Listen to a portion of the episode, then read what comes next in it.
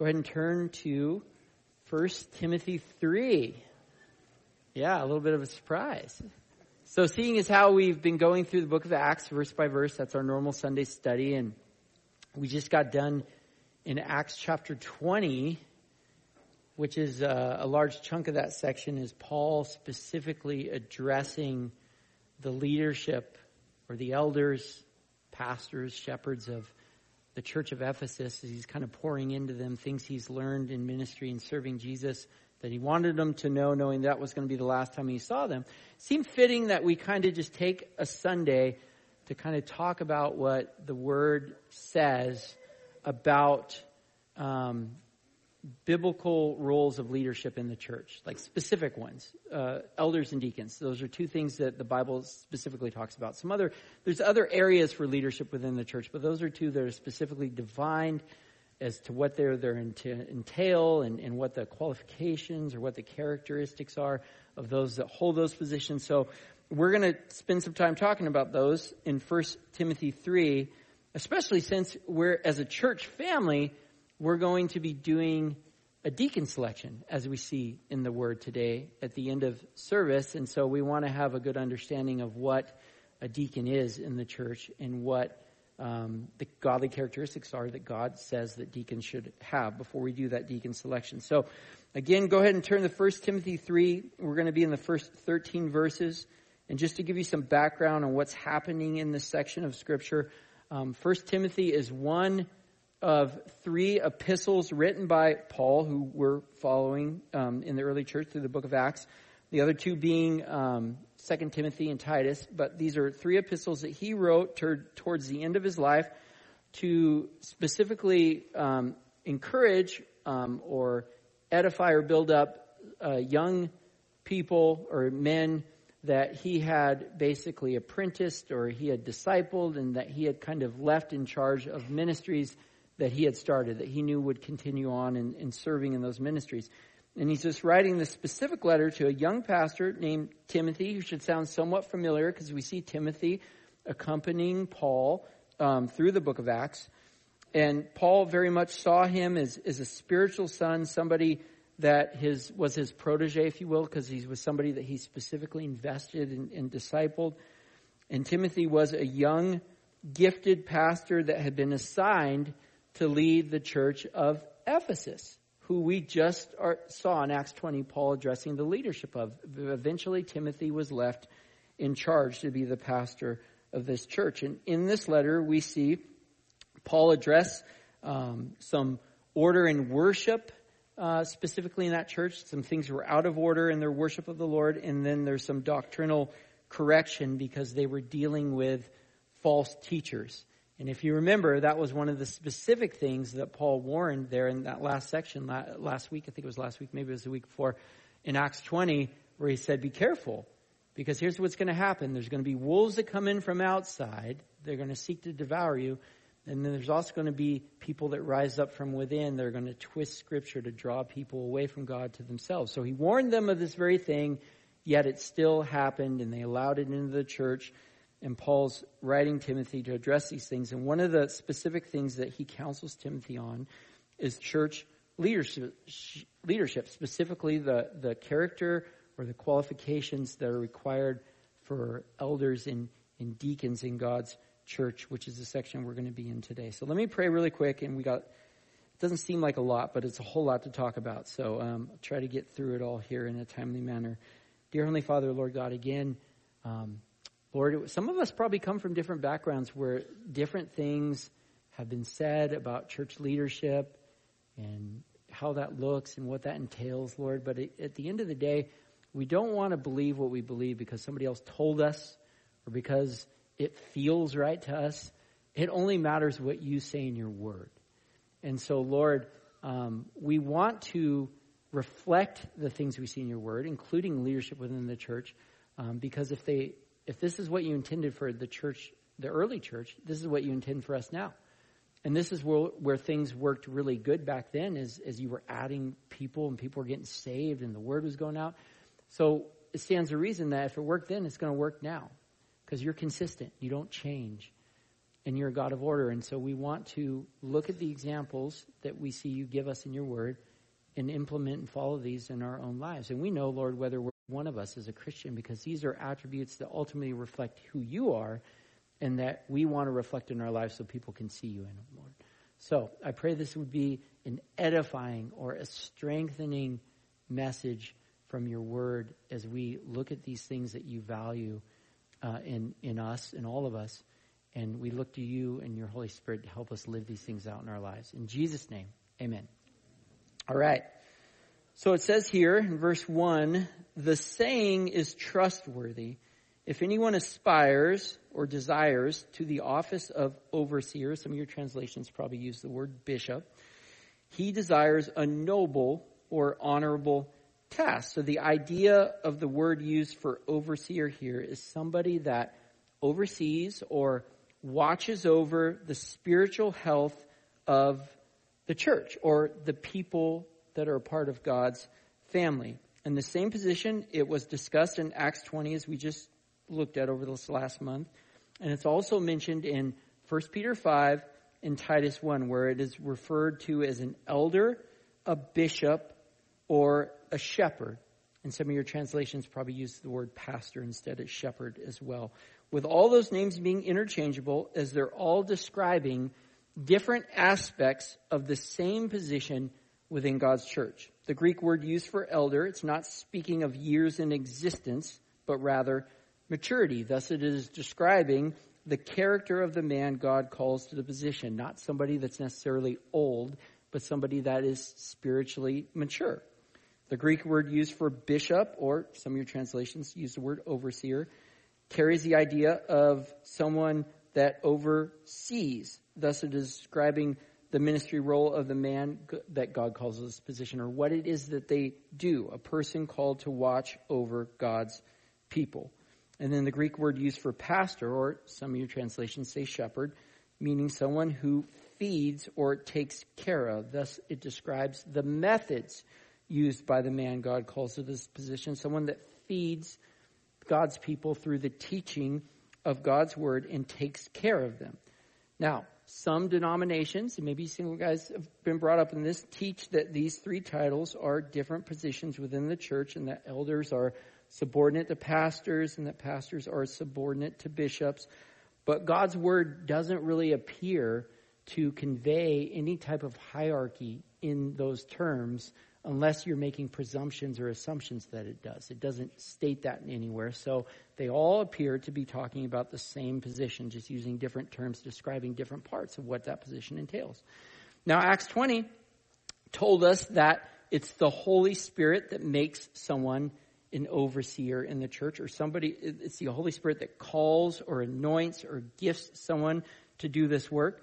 And Titus 1 tells us that it's a position that's appointed by the church leadership as they notice those people operating in that gift. And as such, people that are called to be elders in the church are typically doing what an overseer does long before they ever get the title.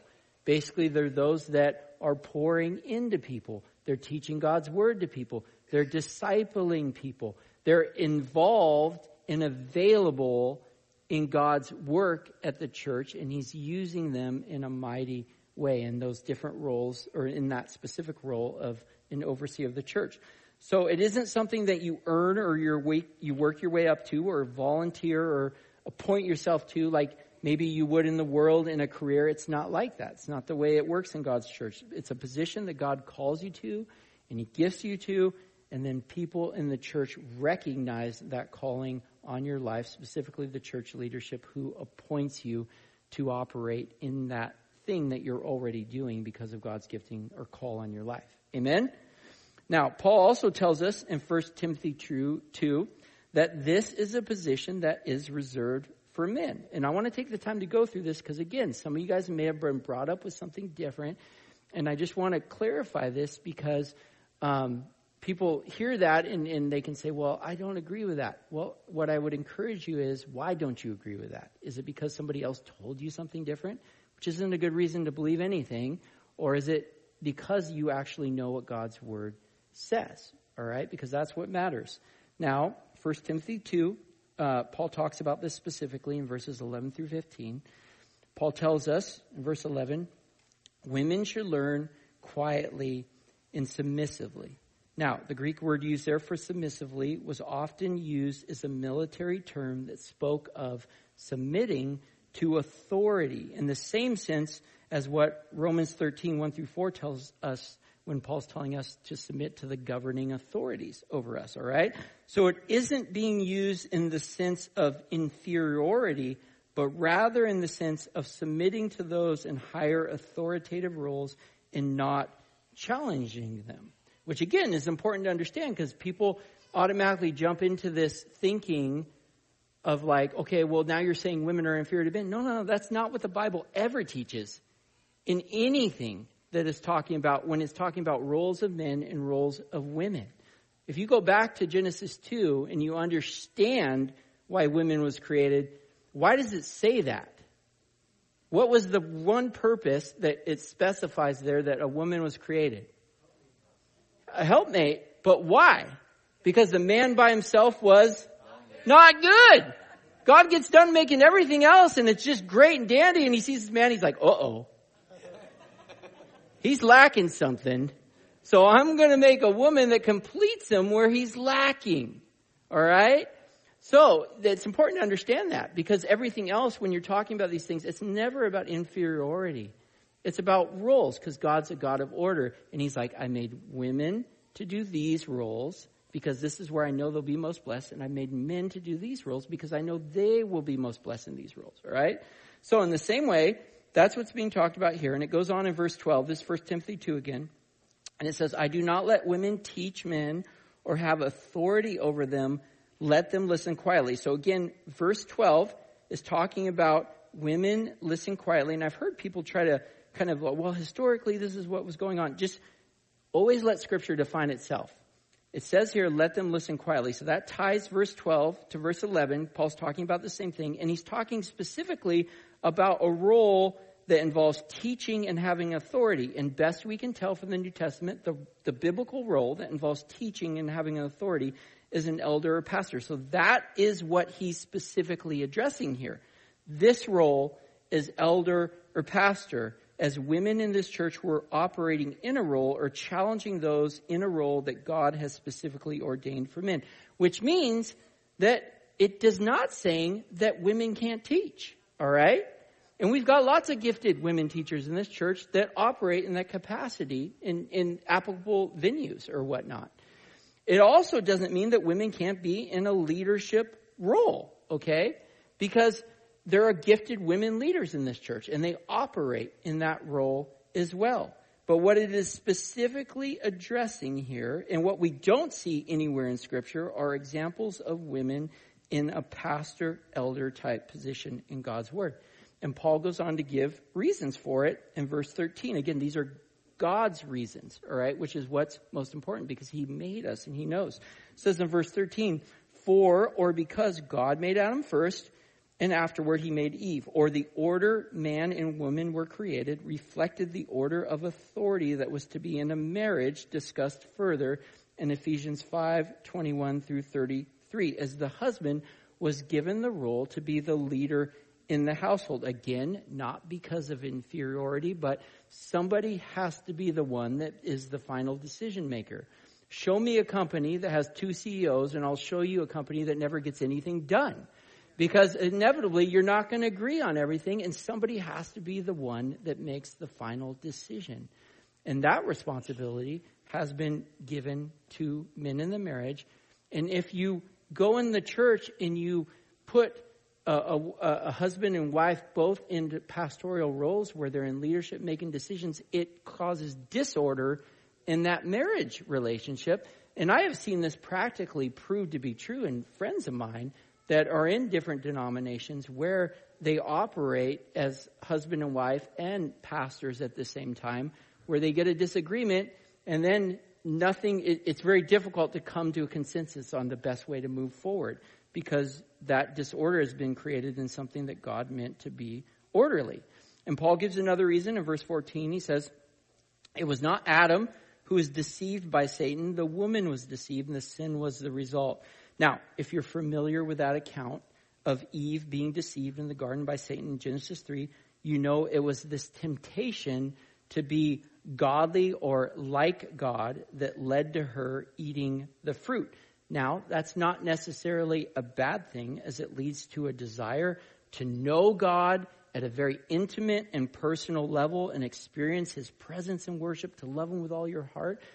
And so women thrive in those things, but it also is a characteristic that leaves women more susceptible to certain temptations by the enemy that most certainly men could be susceptible to, but not as easily as women would be. So as such, God in his perfect wisdom, again, has assigned this role of pastor elder to men having something better in mind for the woman that he created. And Paul talks about what that is in the next verse. In verse 15, he says, But women will be saved through childbearing, assuming they continue to live in faith, love, holiness, and modesty. Now, that Greek word used for saved here is sozo, which means the fullness of God's blessing. So, what is being said here is that women will experience the fullness of God's blessing through raising children, whether that be their own or other people's children's or like lives that they're involved in somehow. This being one of the unique, specific things God has tailorly made women to accomplish for him. Now, that doesn't mean women can't have leadership roles. It doesn't mean they can't work. It doesn't mean they can't have a career or a job. It doesn't mean any of that. But what God's saying is that it should never come at the cost of interfering with the goal of mothering and raising your kids, which obviously is something each woman has to look at depending on what their life circumstances are and, and how they can juggle things or whatnot. That's something between you and the Lord. And it's no coincidence that Paul's pointing this out in this letter to a church where women were trying to find fulfillment in something other than raising their children. Spiritual authority and leadership being the specific struggle with some of the women in this church. He's wanting to help them find true blessing and fulfillment that God desired for them in something that they were made to do and that they were neglecting. Women have been given the unique opportunity to basically have a significant role in teaching their kids about Jesus. And I think any one of us would agree that there's nothing greater in this life than leading someone to Christ. How much greater is that feeling when it's your own kids that you're leading to walking to Christ? That's the blessing that he's talking about here. And then on a practical level, one thing that I've just learned since I took over as lead pastor here, almost five years now, in, in seeing my own wife and how she the difficulties she has in handling some of the things that I have to handle as a pastor that she's not called to, but that she's become aware of. In 1 Peter 3 7, where it talks about wives being, um, says, live with your wives in an understandable way or, or try to understand um, them because they are the, the weaker vessel. Again, this isn't inferiority, but basically what's being discussed here is that Women have emotions, they have feelings, they handle things differently than we do, and I don't think anyone in here would disagree with that. If you, being honest, that we're not wired the same way, men and women, but seeing the, the heartache and the hurt that uh, certain things have an effect on my wife that maybe I have tougher skin and I'm able to kind of just push through and just get over like has made me more sensitive to just realizing that man i need to protect my wife from some of this stuff because she's not called to deal with it. I am. And made me more aware of how like wow she she she would not do well in dealing with these things that i have to deal with regularly as a pastor. Seeing how hard they are for her to to in the devastation the the different dis, um, harmful things that result in her life so that's another practical role so this role of elder it's appointed by god to men but not just any men, as we're going to see, Paul gives a, spe- a, list of specific godly characteristics that they must possess. And it says here in verse 1, it's a noble task, or some of your translations say it's a good work to oversee God's people. And I like that because leadership in God's church, it's not so much about titles um, or honor and glory, but it involves work. Lots and lots of work if you want to do it well. But on the flip side, it's good work. As meaning that it brings joy and happiness to your life in a way that only it could, because nothing is going to bring you as much joy and happiness as the things that God has made you to do for Him in His glory. Amen? Amen. So it's a good work. All right. So it's totally worth it. And it, go, and, and it goes on to, um, or Paul goes on now, he's going to list some specific qualifications for elders that already should be apparent in anyone appointed to this position. And I want you to notice that they all have to do with character, not performance. Again, which is opposite of what the world would say, right? The, uh, the world would want somebody that's got talent and skills, but not God is, He is the one that's behind that work. He's the one that empowering us. He is the one that wants all the glory so people can see him and see their need for him, not their need for you in their lives. So it's the opposite. What he wants is just somebody that is going to be willing and submitted and surrendered to his in his his will and relying on him so that he can show himself strong through them, all right? And so all these qualifications are really they amount to godly character that God is looking for in people so that he can use them the way he wants, all right? So it says in verse 2, therefore an overseer must be above reproach. The husband of one wife, sober minded, self controlled, respectable, hospitable, able to teach, not a drunkard, not violent, but gentle, not quarrelsome, not a lover of money. So again, I want to clarify right at the beginning here that that you have to be absolutely perfect if you're going to be no that's that's not it at all okay that's not what's being said here because if you had to be perfect to be in leadership in God's church, not one of us would ever be qualified for it, okay? So that's not what's being said, but rather what he's saying is that these are characteristics that are regularly reflected in somebody called this in their lives. Their inward heart of wanting to live for the Lord is demonstrated outward regularly or consistently. It's not like saying one thing and then living contrary to it as a pattern in their life.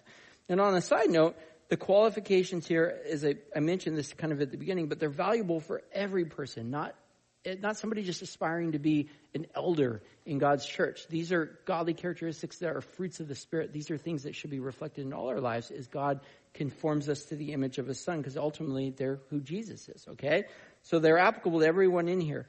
So let's go through these qualifications one by one. The first being above reproach or blameless. Now, reproach is is, is basically to give somebody a reason to disapprove of you through your speech or actions. And, and in the context of Scripture, it's basically because you have failed to reflect God's word in your life or follow what God's word says. Now, it's not that people disapprove of you just because they don't like you or they have an opinion about something. That's nobody can live up to people's expectations. That's not what it is. It's looking through the lens of Scripture and that you're not giving them a reason because of your disobedience to it to have something negative to say against God and His church. And again, the, the idea is consistency, a consistent life of integrity, of doing what's right, not preaching one thing and doing something other, and giving people a reason to stumble or think negatively of you in, in God's church. Also, being above reproach means considering others before yourself, or sacrificial service, as we talked about last week. And sometimes what that means is not doing things that maybe you have the liberty to do because they're not sinful, but because they could potentially be misconstrued or perceived wrongly by people or cause them to stumble. Paul talks about that in depth in Romans 14, 13 through 23. One example in my own life of this as a pastor is that I try to be very careful of my interactions with women other than my wife is I would never want to be seen as somebody that's flirtatious or even potentially giving somebody the opportunity to think that I had some sort of inappropriate relationship with another woman. So as such, I, I avoid one-on-one meetings with women or I try really hard to do that. And if they're absolutely necessary, then they have to be in a public place where lots of people are around. If they, if a woman needs prolonged biblical counsel, I'm going to either refer her to her husband because 1 Corinthians 14:35 tells us that's who you're supposed to seek first for biblical counsel, or I'm going to refer to her to a godly woman because quite frankly, I'm a man and I do not think the same and she is going to be able to be ministered to better by a godly woman. Um, and then any correspondence that I have with other women is going to be through text or email or social media. It's going to be documented and it's going to be um, so that, you know, basically other people can look at it, including my wife, and it's going to be kept as formal as possible. And some might say, well, that sounds like you're just being overcautious. And thank you if that's your opinion, because I would rather be overcautious than, in a sense give somebody the wrong idea or allow a situation where the wrong feelings could develop and be entertained. Um, and quite frankly, when it comes to sin, I don't think the Bible believes you can be overcautious. It actually tells us in 2 Timothy 2.22 that you should run or flee from like sinful lust, like youthful lust. Like the idea is like you should get the heck away from anything sinful or don't even go close to it, all right? So there is no such thing as overcautious. And, and there's just a very well-known pastor um, that just had to resign recently because he had an inappropriate relationship through text with another woman, or at least what was deemed inappropriate by other people. And he had to step down. And that hurt and that devastation that's coming to those people in that church, maybe his wife and kids, I most certainly can bet that when he was having those texts or whatnot, he didn't go into that intending to do that. But that's what it turned into. And so that's why you don't go anywhere near that stuff. You, you stay above reproach. You do, you cut things off before they could ever even start, all right? Being overcautious. And so that's one of the attributes that talks about. Also says you have to be the husband of one wife. Now, this doesn't necessarily mean you have to be married, um, as Paul wouldn't have been qualified to lead God's church then. Doesn't mean if you're disqualified automatically if you've been divorced within the framework of, of the Bible of where it says the divorce, if the adulteries happen, is allowable. It doesn't mean that if your spouse has passed away and you've been remarried that you can't be an elder. But the idea is that they are a man committed to their spouse or to the biblical principle or covenant of marriage between a woman and a man, and there's nothing in their life that would infer anything differently. Um, the third thing says sober minded. The idea is someone that's able to think clearly and with clarity, letting God's word guide their actions and their speech rather than their feelings. And whereas it doesn't mean you can't have a sense of humor, it does mean that you can be serious about things that where it's warranted to be serious. And a case can be made here as well for somebody that's not under the influence of drugs or alcohol or that basically have their thinking impaired because you have to be able to give clear and concise counsel, and this being one of the reasons that I choose not to drink alcohol at all, is if I'm buzzed and my thinking is impaired at all, then I'm not being sober minded. And honestly, there's no definitive way to know when you've crossed that line, and I don't want to take the chance. Again, I want to be overly cautious there. Um, the fourth thing, self control, or somebody that's able to control themselves and not react out of emotion. Galatians 5:23 self-control is a fruit of the spirit. So it's somebody that's regularly under the control or surrendered to the Spirit instead of their flesh. If you haven't figured it out yet, a big part of following Jesus is learning not to let your feelings and your emotions guide you, but to hold those up to Scripture and let your let Scripture guide or correct, if necessary, your feelings and emotions. Right. So self control is that moment when your flesh wants to do something and the Holy Spirit's telling you in your mind, no, don't do that because that's not what God says. And you're able to restrain and hold yourself back from doing that thing. And this is being a characteristic that I look at closely in someone that has the potential to be an elder because quite frankly, when you move into a leadership position, you have a lot more interaction with people in the church. And with that will come a lot more hard situations to deal with and a lot more potential to react the wrong way and offend and hurt people. And so you've got to be somebody that has has self control regularly or consistently in your life. The fifth thing, uh, they have to be respectable, or a person viewed by others to be good, proper, right standing according to God's word. Somebody that has a good reputation in the church and outside the church, in the community for that matter. They have to be hospitable, somebody that makes other people feel welcome or maybe you're somebody that likes to hang out with people or have them over for dinner or have them over for coffee. Um, it means that somebody in this position can't be a hermit that doesn't want anything to do with God's people. And I've heard some people sometimes that are in elders, pastor roles, or they desire that, and they're like, well, I'm just called to be a teacher of God's word. That's what I really gifted at. I'm not really somebody that likes to be around God's people. And I'm like, okay, well, so sorry. Here's the thing. It's like if you want to do this position well, they both have to be there. You have to be somebody that can teach the word, but also somebody that is a shepherd and is available to hang out with God's people. And here's the thing God wouldn't tell you to be this way if he wasn't going to equip you to be that way. So maybe you're not naturally hospitable, but you need to trust God to let you or teach you to be hospitable, okay? Uh, the seventh thing, able to teach, um, or basically have enough of an, of an understanding of God's word that they're able to explain it and defend it, whether that be one on one with somebody or in a, a, a, group setting, like where they're teaching a Bible study or teaching something like this. Now, what isn't a requirement is that you're some polished presenter or gifted speaker by any means. And this is a misconception that has kind of slept or like slipped into some of the church where it's believed that you have to have some dynamic speaker or somebody that has a doctorate from a seminary in order for anyone to get anything out of God's word. Let us never forget that the power or what God works through is his word himself. All right? So whoever's presenting it, if they're being faithful to present the word, God is the one that is going to change people and save people through that. That's what Romans 10:17 says when it says so faith comes from hearing and hearing through the words of Christ. No, that's not what it says. It says through hearing through the word of Christ, all right? The power is in the word. And Paul, he's one of the people of all people because we look at him and we think like, wow, what a gifted guy. But he's like, no, actually, I, am not like some polished speaker. He says in 1 Corinthians 2, 1 through 5, and so it was with me, brothers and sisters, when I came to you. I did not come with eloquence or human wisdom as I proclaimed to you the testimony about God, for I resolved to know nothing while I was with you except Jesus Christ and Him crucified. I came to you in weakness and with great fear and trembling. My message and my preaching were not with wise and persuasive words, but with a demonstration of the Spirit's power, so that your faith might not rest on human wisdom, but on God's power.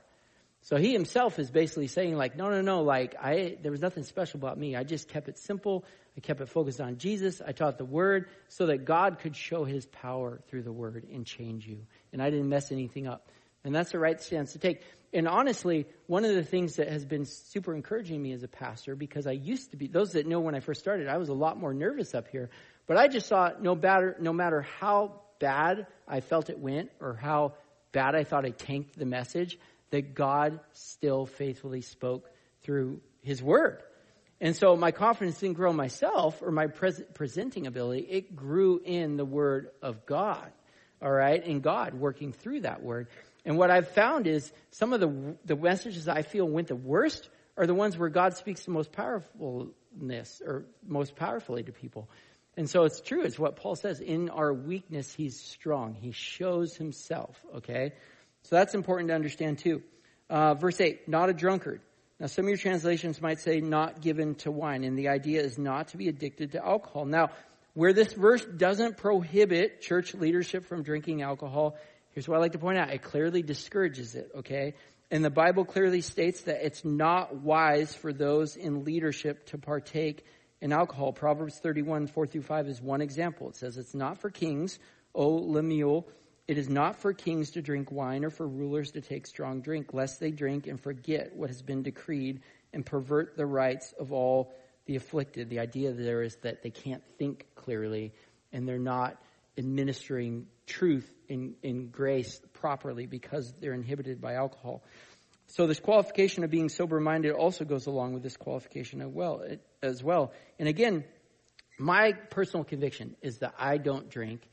And again, I would never tell somebody, know, the Bible says you can't do this at all. Um, but my personal conviction is that because I want to err on the side of caution and I want to be ready at any moment to give counsel and not take the chance that my mind is jaded in any way or I don't have clear thinking. All right. And so that's why I do that. So it's a, it's a liberty I'm willing to forsake or sacrifice because the Lord has asked me to do this position and I want to do it well. It might not be the same for you, but that's for me. And the Bible clearly warns that, you know, this is something that isn't wise. And so I listen to that. Verse 9 or sorry, the ninth thing, it says not violent but gentle. This goes with the idea of being self-controlled. The idea is that somebody doesn't react with violence, uh, publicly or privately. The tenth thing, not quarrelsome. This is also goes along with the idea of being self-controlled. Is it somebody that doesn't look to argue with people just for the sake of being right? This doesn't mean you're never going to have a confrontational conversation with somebody, especially if you're addressing sin and they're not receiving the truth of God's word. But what it does mean is that you're not arguing about opinions and speculations just because you feel like you have to be right in what's being discussed, all right?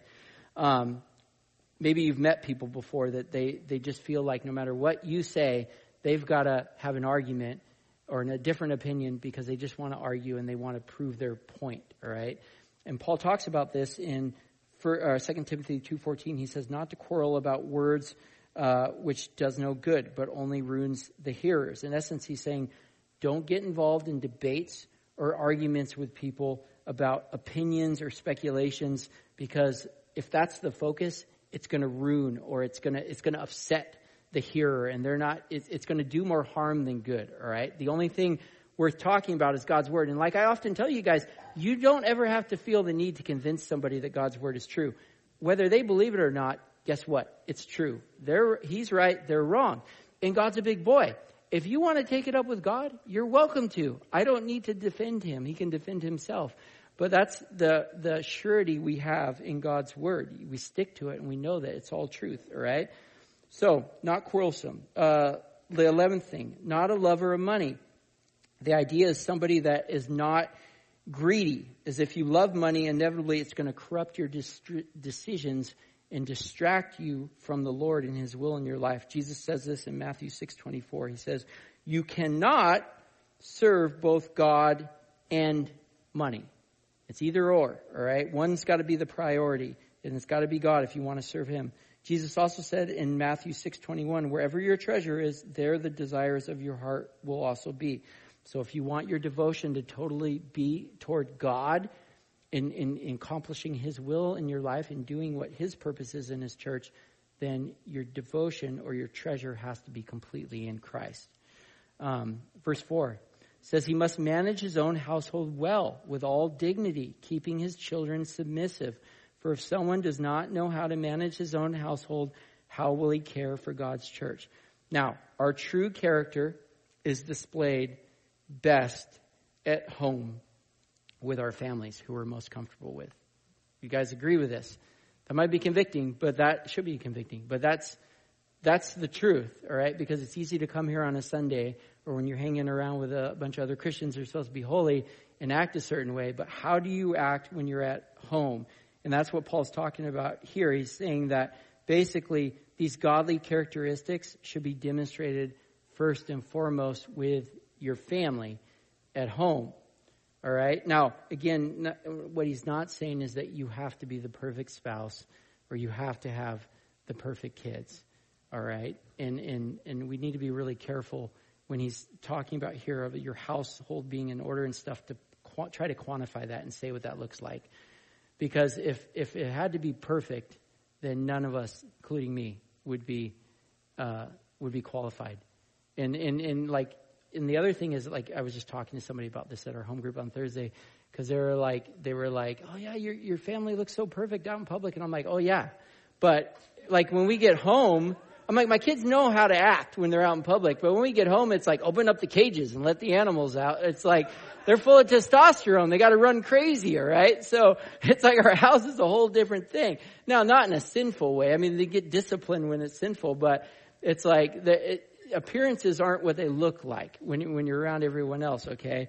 But so we're not talking about perfection here, but the idea is that your family is always, it's always, the Lord never is going to ask you to neglect your family, all right? That's your first ministry, okay? So that, these, these qualities should be reflected at home first and foremost if that is the fact. If your wife and kids, if your spouse and your family is your first and foremost primary ministry. These things won't be neglected at home.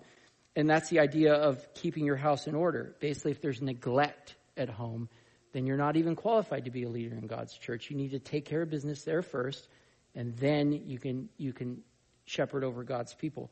So a godly leader prioritizes his ministry and his family first. And those characteristics are displayed with his wife and kids consistently. Verse 6, it says, He must not be a recent convert, or some translations say novice, or he may become puffed up with conceit and fall into condemnation of the devil. So the idea is you don't want people to come into this position that are newly saved or they're spiritually immature in some way, and this being for their own good, because basically it'll allow uh, pride um, God or the enemy to use that pride to tempt them into sin. So it's not for their good. And Paul tells us in 1 Timothy 5:22, never be in a hurry about appointing a church leader. And that's something that we as, as a church, we've always followed as long as I've been in leadership here. We are never quick to lay hands on people. We want to observe. We want to pray. We want to let God make it clear who he wants to be leaders in his church. Verse 7, it says, Moreover, he must be well thought of by outsiders so that he may not fall into disgrace, into a snare of the devil. So the characteristics mentioned above should be visible again to not only us in the church, but we're the same person outside in the world in our jobs, as we're coaching teams, like sport teams in school, whatever it might be. But um, we're exemplifying these same characteristics, and we have a good reputation even amongst unbelievers.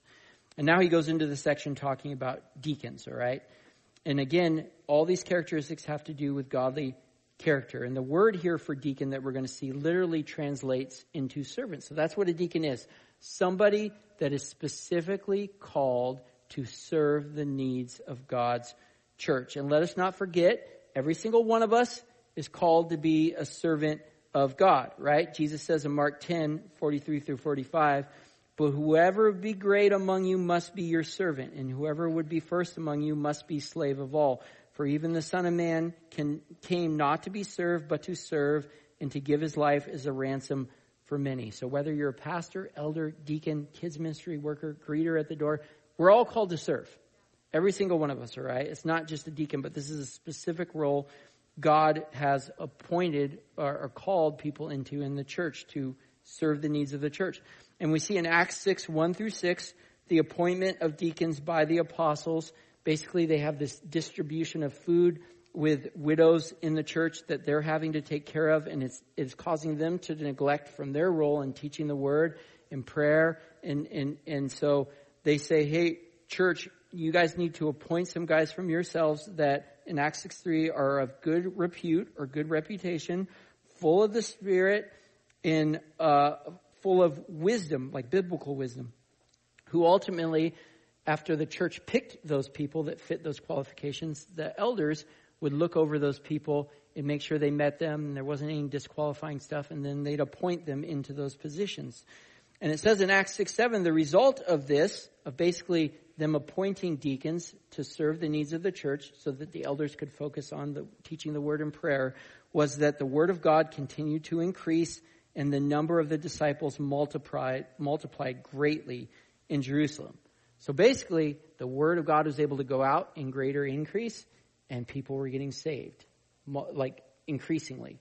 And so this is the model that we follow in this church as well, the same model that we see here in the way we appoint elders or deacons, all right? Verse 8 says, Deacons likewise must be dignified, not double tongued, not addicted to much wine, not greedy for dishonest gain. Now, by using that word likewise, I like Paul's basically saying these qualifications for the deacons. They're similar elders. These roles are equally important um, within the church. They're not about status. It's just about calling um, as you typically see those called to be deacons serving that role long before they ever get the title to do so. As my pastor used to tell me, elders eld and deacons deek. It's just, they're just doing what God has already appointed them and called them to, and then it's recognized by the people around them.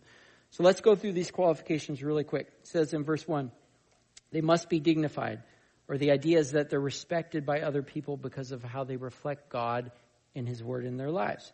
Uh, number two, they're not double tongued. The idea here is that there's somebody that speaks truth consistently, not somebody who just says one thing and then goes and says something else, or they murmur and complain behind people's backs. Um, number three, they're not addicted to much wine. It's the same as for elders. Um, it doesn't say they can't have alcohol, but it definitely is discouraging it because for the same reasons it can impair your judgment or compromise your ability to minister to people. Um, the fourth thing, not greedy for dishonest gain. It's the same as idea for elders where it says that you can't be a lover of money. Deacons shouldn't be serving in this position to, for some sort of personal gain. Basically, being a de- deacon is never about personal glory. And quite frankly, you find that out really quick because you're usually behind the scenes doing things that nobody ever see. It's about doing things for the glory of God, getting things done so God's word can go out and church can happen because they're the ones doing everything that are making that possible. But it's not about self glory. Um, says in verse 9, they must hold the mystery of the faith with a clear conscience. The idea there is that you're not somebody that just knows God's word, but you don't live it, and therefore you have um, conviction because of your life not being right with God. It's somebody that understands God's word and wants to live it to their greatest ability possible, looking to God to help them so their conscience is clear. There is no covered up sin in their life or whatnot. They're open and honest about everything they struggle with, and they're seeking God to live rightly. That's kind of the idea. Uh, verse 10 And let them also be tested first, and then let them serve as deacons if they prove themselves blameless. The idea there is similar to elders in that you don't want to put somebody in this position that's a newer believer or somebody that isn't spiritually mature um, as mentioned before, just let they should be somebody serving um, practically as a deacon long before they ever get the title, and then it's recognized that hey, this, there's this calling on this person's life because they have continually been exhibiting these qualities. Verse 11 it says, "Their wives likewise must be dignified, not slanderers, but sober-minded, faithful in all things." So the original wording here can be translated Wives likewise must be these things, or women likewise must be these things, which makes it hard to know for sure whether Paul's referring to female deacons or the wives of male deacons, as the wording can permit either or. And we do see an example in Romans 16.1 of what uh, Paul either formally recognizes as a deaconess or basically just recognizes because of her general service to the church. He says in Romans 16:1, "I commend to you our sister Phoebe, a servant of the church of Sin, uh, Now that word servant is the same word used for deacon, so it literally translates to deaconess. So as such, women that meet these qualifications that we see here could be considered for this position as well. Now, whether he's referencing the wives of men or women deacons themselves, both of them have the same qualifications that are required. They must be dignified again. Uh, they, they need to be respected by those around them for how they reflect God in their lives. Um, they're not slanderers, or they can't be women that gossip or talk negatively about people. Like basically, they aren't known as that. Uh, they're sober minded. Again, they need to be able to think clearly and with clarity, letting God's word guide their actions and speech rather than their feelings. And then they're faithful in all things. And the idea is there's consistency in their life with Jesus. It's not just coming to church Sunday and then the rest of the week living for the world. You see this consistency in wanting to live for the Lord in all areas of their lives. Verse 12, it says, Let deacons each be the husband of one wife, managing their children and their households well. So this idea is the same as for elders in verses 2, 4, and 5, that they're devoted to one wife or the biblical principle of marriage to one woman, and that they demonstrate the godly characteristics laid out here first and foremost at home, or that ministering to their family is a priority. Now, it should also be said that it's important that husbands and wives, whenever you step into a leadership role in the church, and this is really for any, any role, even a service role, whatever it might be, that you guys are of one mind, that you have unity. Because A, it, it creates a lot of opportunities for division if there isn't unity in both knowing that this is what God wants and you guys are in unity going into it. And then also the support from your spouse, either way, whoever's in that role, husband or wife, the support from your spouse is critical for you to perform the ministry God's called you to effectively because whether they know it or not, they're indirectly supporting you and the things they're taking care of because you're not there to support them because you're doing that ministry. The things my wife does in taking care of our household and taking care of our kids and taking care of finances, all the other numerous things she does are what allows me to minister to the church. And so therefore, any crowns I'm getting for what I'm doing are equally shared with her because of what she's doing, enabling me to do this, because we're of one mind in what God has called us to do. Amen? So that's important, all right? I also tell people, never leave your family behind in anything God's calling you to. God would not expect you to do that. Certainly, there's certain things that your family won't be able to participate in, but my my my um, counsel is always like involve your kids and wife, or involve your husband and kids, whatever, either way, in as much as you can in whatever the Lord is calling you to and do it as a family. All right? My kids love coming to church. They've always loved coming here to serve and be a part of what the Lord's doing. And I want to encourage that because how else are you, what is the better way to see how real Jesus is than serving Him? That's why we serve Him. Because we see God do things through us that we couldn't do on ourselves in our own power, and we can see how real He is. So I absolutely want to involve my family in much in much things as I can. So it blesses me when the different people serving in roles here are involving their kids with them. You know, whether it's bringing their kids to help with the deacon stuff or bringing their kids to help with them in kids ministry, whatever it might be. I love it because that that is what we should be doing is is in developing other people's gifts and allowing them to be a part of, of the work God's doing through us together. Amen. All right.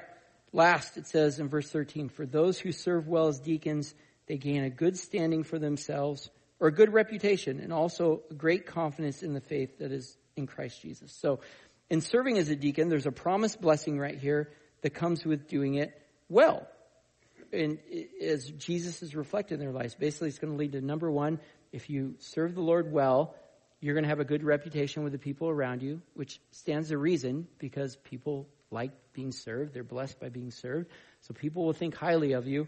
And then the other thing is you'll have a great confidence in Jesus and his faithfulness as you see him work through you. You, you might be doing something simple and you see it bless the socks off people or even, you know, just that understanding of knowing that the simple things of, you know, cleaning the church or taking out the trash, that is what allows church to happen so people can be in here and be saved or be ministered to and, and, and healed from brokenness or, or find that longing satisfied that they're looking for. All of it contributes to that.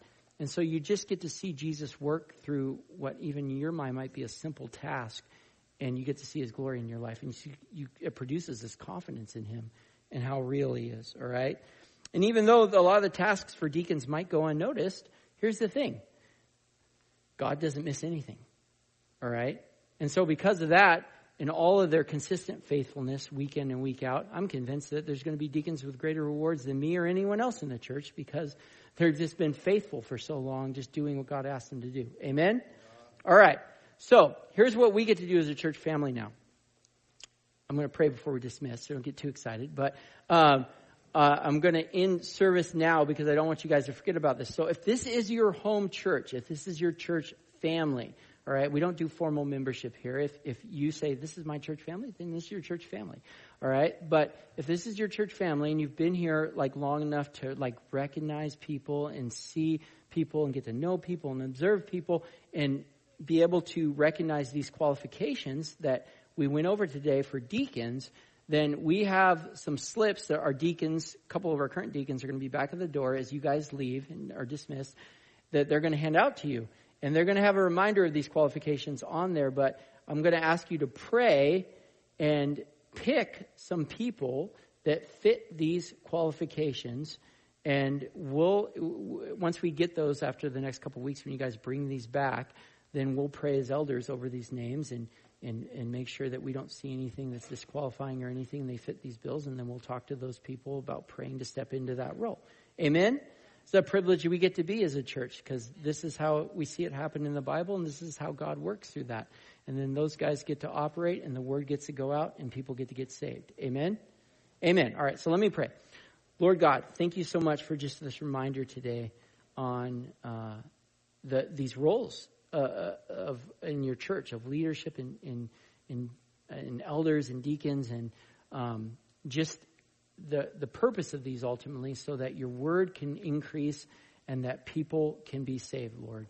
Um, these are specific roles that you've called for within your church, and you've gifted certain people uh, to accomplish things like equipping the body and taking care of the body and feeding the body and serving the body, and and so that your work can be accomplished. So, Lord, we want your work to be accomplished. We don't want anything to get away that, and we know that there's specific people that you have this this calling and these giftings on, and we want to recognize that which they're already operating in, so that Lord, we can give the title so there can be an even greater increase of just blessing as they faithfully just do what you've already gifted them and called them to do. So, Lord, lead us in that as a church, and may we just continue to do the things all of us have been called to by you and operate in those giftings And seek all these, these godly characteristics that we see here, Lord, knowing that these things reflect you, Jesus, and that's who we're being conformed to, and that's who we want to look like. So the rest of the world can see you through us and know you as we do, Lord. So be with us and lead us in the choosing of the people for this position. And all God's people said, Amen.